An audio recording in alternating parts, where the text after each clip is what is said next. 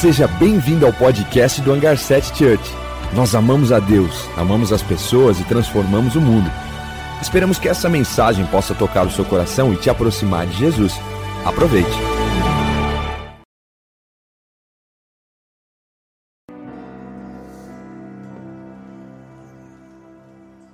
Cara, é incrível. É incrível poder estar participando dessa conferência, cara. Uma conferência que é denominada Outside, que significa o lado de fora. Que significa lá fora, lá no, na onde realmente necessita da luz. E eu sinto muito honrado poder falar disso, cara, porque é exatamente isso que eu vivo, é exatamente a minha essência é essa. Desde quando eu conhecia o Senhor, essa chama queimava dentro de mim, que é paixão por almas, que é pessoas novas, que pessoas possam conhecer a Deus. E eu me sinto muito honrado em poder falar disso, em poder, porque muitos pastores hoje eles procuram é, é, ter uma mensagem para falar no púlpito, e muitos se preocupam ser a mensagem. E eu acho que o maior o maior objetivo de um cristão, seja ele pastor ou não, seja ele músico ou não, seja ele mas de um cristão, cara, não é você ter algo para você falar, mas é você ser algo. Porque daí você tem autoridade para você falar daquilo. Nosso maior desafio não é a gente ter algo para falar, mas é nós sermos aquilo. A imagem. Nós sermos a semelhança. Nós sermos espelho daquilo que nós pregamos. E o outside, cara, chamados para fora. O lado de fora é onde nós devemos brilhar o tempo todo. E é ali que o Senhor nos chamou para ser. Mateus 28, 19 fala assim: Portanto, vão e façam discípulos de todas as nações, batizando-os em nome do Pai, do Filho e do Espírito Santo, ensinando-os a obedecer tudo o que lhes ordenei, e eu estarei sempre com vocês até o fim dos tempos. Esse daqui foi o grande comissionamento que Jesus deixou a todos aqueles que são que se autodenominam cristãos. Cristãos significam aqueles que seguem a Cristo, aqueles que, que, que têm os mesmos passos, que dão os mesmos passos que Cristo deu, que têm um objetivo de vida de ser igual a Cristo. Discípulo de Cristo, imagem de Cristo, representantes de Cristo, cristãos aqueles que seguem, aqueles que obedecem, aqueles que são espelhos. E Jesus deixou esse grande comissionamento antes dele subir aos céus: vão e façam discípulos de todas as nações. Só que a ideia de cristão de hoje ela está um pouco distorcida daquilo que realmente é na essência. Por quê? Porque nós temos a imagem de ser cristão é nós irmos à igreja. Se nós vamos à igreja, nós somos cristãos. Se você se apresentar para alguém como crente, ah, eu sou crente, sabe qual é a primeira pergunta que a pessoa faz para você? Qual igreja você vai? Estou certo ou estou errado? Qual igreja você vai? Porque isso está associado de nós sermos cristãos é nós irmos à igreja. E realmente a nossa vida tem sido essa. Nós vamos à igreja, então nós somos cristãos. Só que nós esquecemos o lado de fora, aonde realmente nós devemos ser cristãos onde realmente nós devemos exercer a nossa função, o nosso chamado e cumprir a nossa eleição, aquilo que o Senhor colocou nas nossas vidas. Em Mateus 16, 18 fala assim: esse daqui é um momento onde Jesus ele pergunta para os discípulos e eles falam assim: quem lá, quem lá fora estão dizendo quem eu sou? Aí os discípulos respondem, falam assim: Ah, uns dizem que você é Elias. E começa a dizer que ele é um monte de profeta. Daí Jesus ele pergunta assim: E vocês, quem vocês dizem que eu sou? E Pedro ele toma a resposta e ele diz assim: ó, Tu és o Cristo, filho de Deus vivo. E Jesus responde a Pedro e fala assim: Pedro, Isso que você falou, homem nenhum pode te falar. Isso somente o Pai que está nos céus poderia revelar a você. E em resposta, em contra-resposta, Jesus ele fala quem Pedro é. E está lá em Mateus 16, 18, 18 e 19. Fala assim, Jesus falando para Pedro, ele fala assim, e eu digo que você é Pedro, e sob esta pedra eu edificarei a minha igreja, e as portas do inferno não poderão vencê-la. Eu darei a você a chave do reino dos céus, e o que você ligar na terra terá sido ligado nos céus, e o que você desligar na terra terá sido desligado nos céus. Essa daqui é a primeira, a primeira vez na Bíblia onde aparece a palavra igreja. Onde aparece o verdadeiro significado daquilo que é igreja. Aqui Jesus, quando nós percebemos, Jesus ele dá uma autoridade. Só que ele dá uma autoridade para Pedro também. Mas muitos aqui pensam que a autoridade está sobre Pedro, mas não é isso. A autoridade que Jesus deu está sobre a igreja dele. A igreja dele. Em muitos momentos nós pensamos que a igreja de Deus é, é isso daqui, é o templo, é aquilo que, que, que, que é construído, a construção é a igreja. Só que Jesus fala que o Espírito de Deus ele não habita em templos construídos por mãos humanas. O que ele quer dizer que, com isso é que nós somos a igreja dele, nós somos o templo do Espírito Santo, onde o Espírito Santo habita. Nós somos, nós, eu e você, os seres humanos, os cristãos, aquele que Jesus tem, aquilo que ele entregou, o grande comissionamento. Nós, eu e você, somos a igreja dele.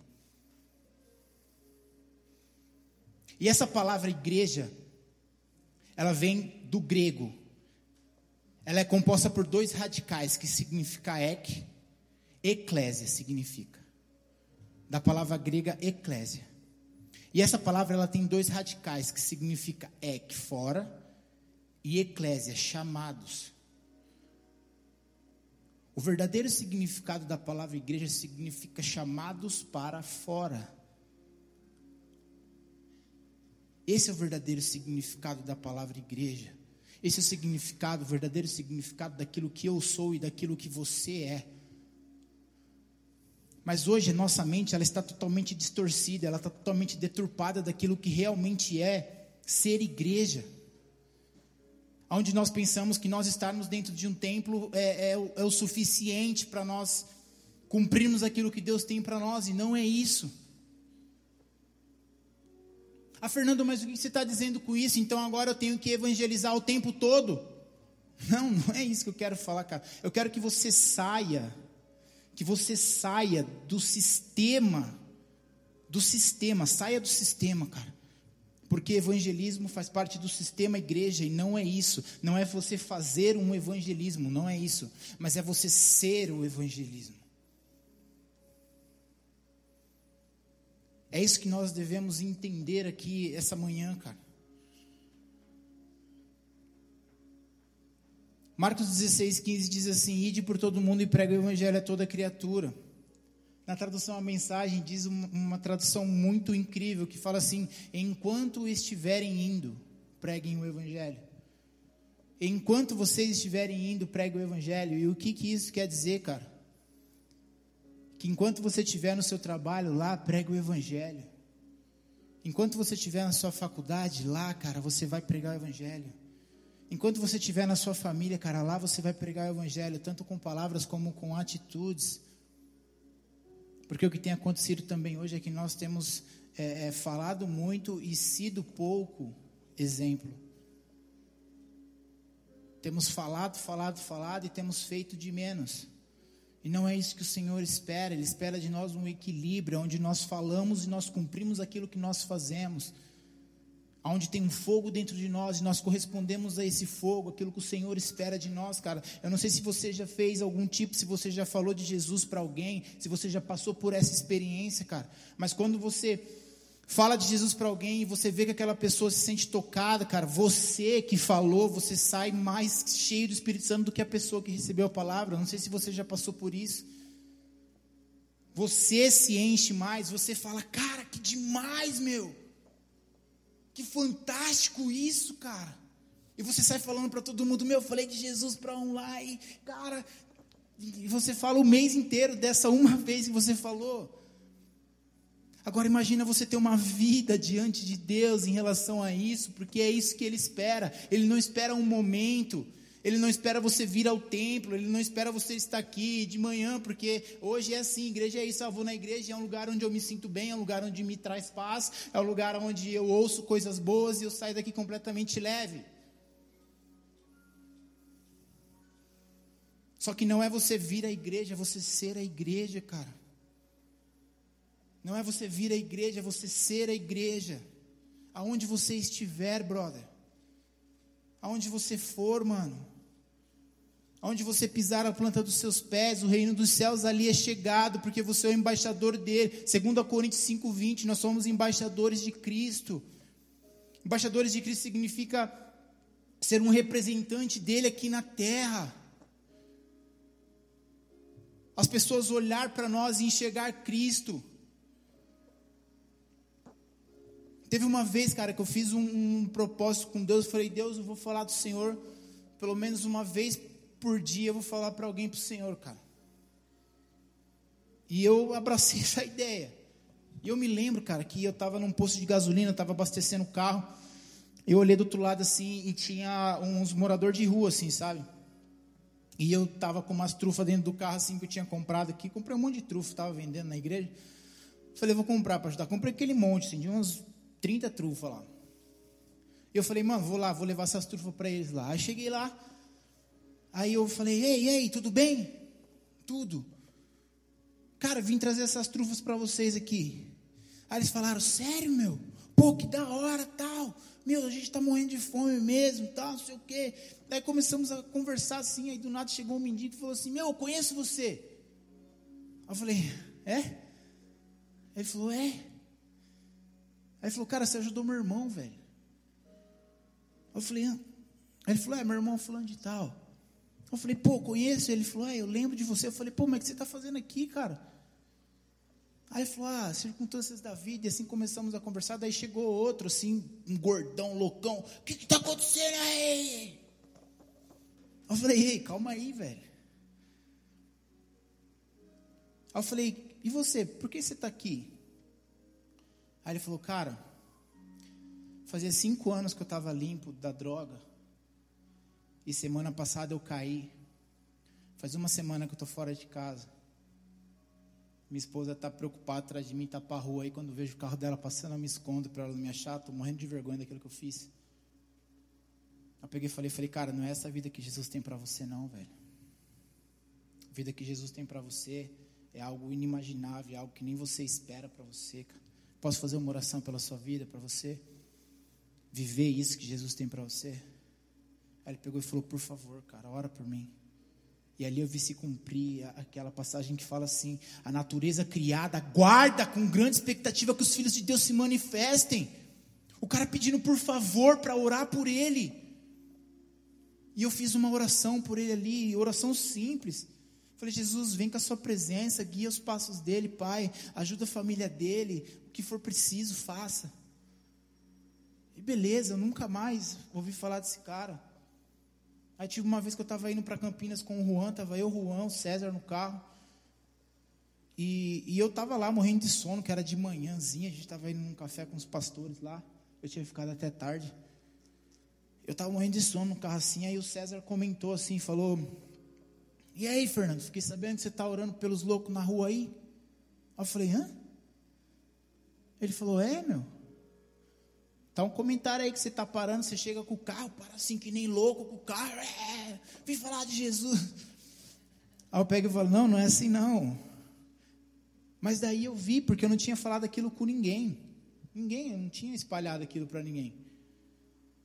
E aí eu vi, eu falei, mano, mas eu não falei isso daí para ninguém, cara. E eu achei muito da hora, assim, sabe, a forma que o Senhor revelou. Aí beleza, passou mais duas semanas, eu estava no mercado com a e aí chegou uma mulher, bateu nas minhas costas assim, começou a me agradecer, falou: "Obrigado, obrigado". E eu peguei e falei: "Hã?" Aí ela pegou e falou assim: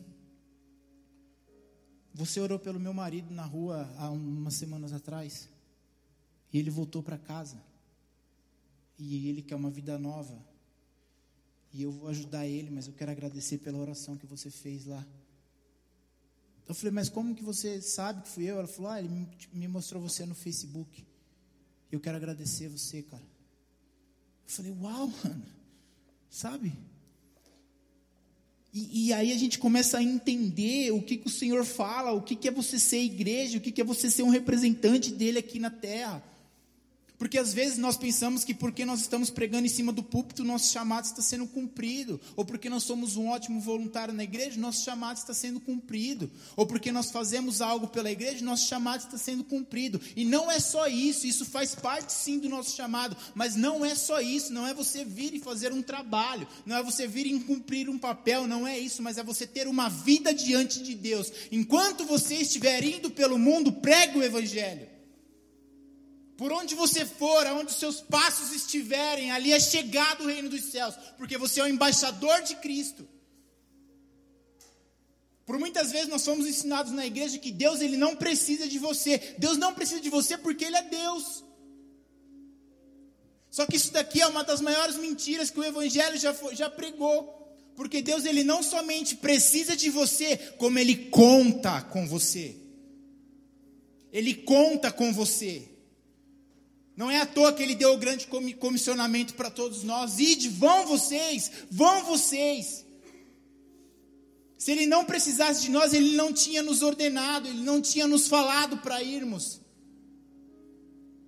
A Bíblia, mas muitas vezes nós já ouvimos isso, nós cansamos de ouvir isso. Talvez você já ouviu centenas de vezes isso que eu estou falando aqui. Só que a Bíblia fala que a fé sem atitude é morta. A Bíblia fala que a fé vem por ouvir, então todas as vezes que nós ouvimos, nós adquirimos fé. Só que a fé sem atitude é morta, não adianta você ouvir e você não fazer. Não adianta você só ouvir, porque uh, as igrejas estão cheias de pessoas que só ouvem e não praticam aquilo que Deus tem falado. Só que eu acredito, cara, que isso está para mudar, que a nossa geração vai se levantar como pessoas que realmente exercem aquilo que Deus tem falado para nós fazermos. Nós não vamos mais ficar somente ouvindo, não. Nós vamos passar a praticar aquilo que Deus tem falado. E por onde nós formos, aonde nós pisarmos, o reino dos céus é chegado. E dessa forma o mundo todo terá um encontro com Jesus.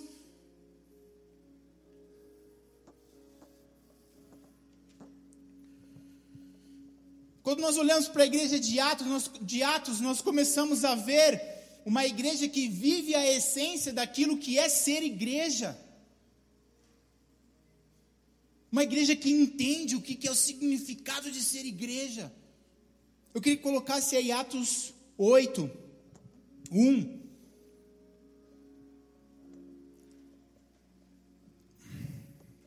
E Saulo estava ali, consentido na morte de Estevão. Naquela ocasião, presta atenção nisso daqui, ó, naquela ocasião desencadeou-se grande perseguição contra a igreja em Jerusalém. Todos, exceto os apóstolos, foram dispersos pelas regiões da Judéia e de Samaria. Alguns homens piedosos sepultaram Estevão e fizeram por ele grande lamentação. Saulo, por sua vez, devastava a igreja, indo de casa em casa, arrastava homens e mulheres e os lançavam na prisão. Os que haviam sido dispersos pregavam a palavra aonde quer que fossem. Presta atenção nisso daqui, ó. A igreja estava sofrendo grande perseguição.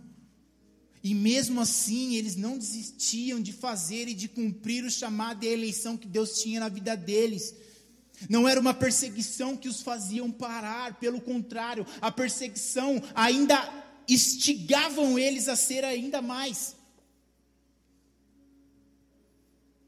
Na história da igreja, quando você lê a história da igreja, chega uma época em que fala assim: ó, quando matava um cristão, nascia mais dois. Porque a perseguição os encorajavam a ser ainda mais. Só que, as igre... Só que a igreja no dia de hoje é o seguinte, cara.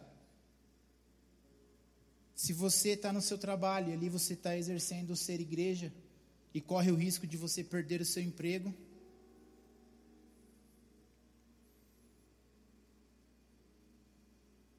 Se você está na sua faculdade você se atreveu ali a ser igreja, só que por algum momento corre o risco de você perder o seu curso, ou de você ser mal visto, ou das pessoas não te entenderem. Sabe qual é o primeiro passo nosso? Nós deixamos de ser aquilo que Deus nos chamou para ser.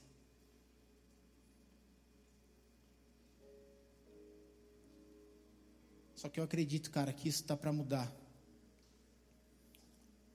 E nós vamos mudar isso. Porque a nossa geração tem uma grande palavra sobre a nossa geração, cara. E eu acredito que a nossa geração vai ser aquela que vai trazer o reino do céu sobre a terra. E nós vamos nos posicionarmos, porque isso daqui é uma questão de posicionamento. É de você assumir quem você é, independente das consequências que a gente vai sofrer, cara. Porque Paulo ele fala assim, ó, eu considero tudo como esterco A única coisa que importava para Paulo era o chamado e a eleição que Cristo tinha dado para a vida dele. O resto, cara, não importava. E a partir do momento que nós entendermos isso, que nós passarmos a exercer isso, sim, aí a sociedade muda. Sim, aí a mudança no mundo, aí a transformação no mundo. Isso parte de pessoas que entendem quem são e que entendem aquilo que Cristo espera delas. Não é você vir aqui e tocar no louvor que você está cumprindo seu chamado. Não é você ser um ótimo voluntário, não é você subir no púlpito e você fazer uma pregação, não é isso. Isso também faz parte, mas não é só isso. O Senhor espera mais. Chamados para fora, enquanto estiverem indo, pregue o Evangelho, por onde vocês estiverem e dessa forma, o mundo vai ter um encontro com o Senhor.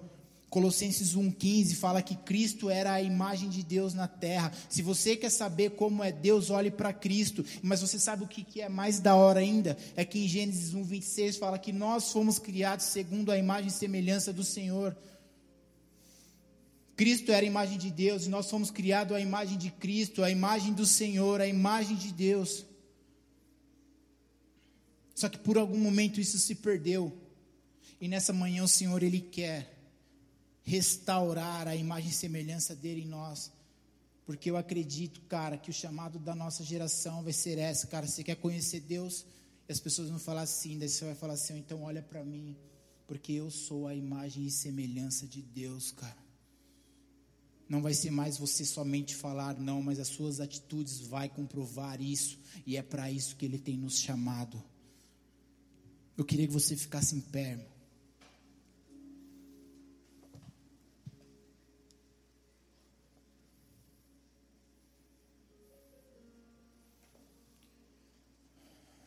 Sabe, eu não sei o que, que qual é a vida que você tem vivido, eu não sei os, seus, os passos que você tem dado, eu não sei, cara.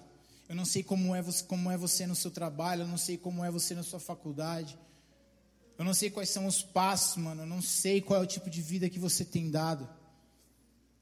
Mas o Senhor quer que hoje, nessa manhã, cancele a nossa vida dupla. A nossa vida de quando nós estamos na igreja, nós somos os. os né? Mas quando nós estamos na faculdade, nós deixamos ser levados por aquilo que a faculdade oferece. Quando nós estamos no meio dos nossos amigos, nós deixamos nos ser levados por aquilo que as nossas amizades nos oferecem. E o Senhor, essa manhã, Ele quer cancelar essa nossa vida dupla. Mas Ele quer que nós sejamos igreja aqui, que nós sejamos igrejas principalmente lá fora. Porque é lá fora que Ele nos chama para isso. Ah, mas lá no meu trampo você não sabe como que é, lá ninguém é cristão. Ah, lá no meu trabalho é, você não sabe como que é. É exatamente lá que a luz deve brilhar. Na minha faculdade é muito difícil, sim, mas é lá que precisa ter luz. O Senhor nos chamou para ser luz lá. A minha família ninguém me escuta, ninguém me dá valor. E é exatamente lá que a luz do Senhor deve brilhar através de você, através das suas atitudes e através da sua jornada. A natureza criada aguarda com grande expectativa que os filhos de Deus se manifestem. Chegou a hora de nós nos manifestarmos de uma forma verdadeira de uma forma de verdade, não mais fachada. Não mais brincadeira. Chega de brincar de ser cristão, cara. Chega de levar com a barriga. Chega disso. Mas a nossa geração vai ser uma geração que vai se posicionar. Que vai estar posicionada e preparada para aquilo que Deus tem para nós. Chegou a, hora, chegou a hora de acabar com isso de aqui nós sermos uma coisa e quando estivermos lá de fora sermos outra. Acabou isso. Porque a partir do momento que nós nos posicionarmos dessa forma, aí sim a sociedade muda. Aí sim o mundo é transformado. O Senhor não somente precisa de você, como Ele conta com você. Ele conta com você, Ele conta com os seus passos, Ele conta com a sua vida. E Ele espera de você sim uma atitude. Ele espera de você sim um posicionamento. Eu quero que você feche seus olhos agora, que você comece a orar, que você comece a falar para Ele: Senhor, talvez eu não tenha coragem para isso, então derrama sobre mim a coragem. Talvez está faltando sobre mim ousadia, então derrama sobre mim ousadia. Pai, eu não quero mais viver uma vida dupla. Eu não quero mais essa vida, essa divisão, não. Mas eu quero ser aqui o que? Eu quero ser o que sou aqui lá fora. Eu quero ser o que sou aqui lá fora. Eu quero ser o que o Senhor pede para eu ser aqui e lá fora. Aqui e no meio da minha família. Aqui e na faculdade. Aqui no meu trabalho. Eu quero, Senhor. Eu quero ser posicionado. Eu quero ser o seu embaixador. Eu quero ser o seu representante, Pai. Em nome de Jesus.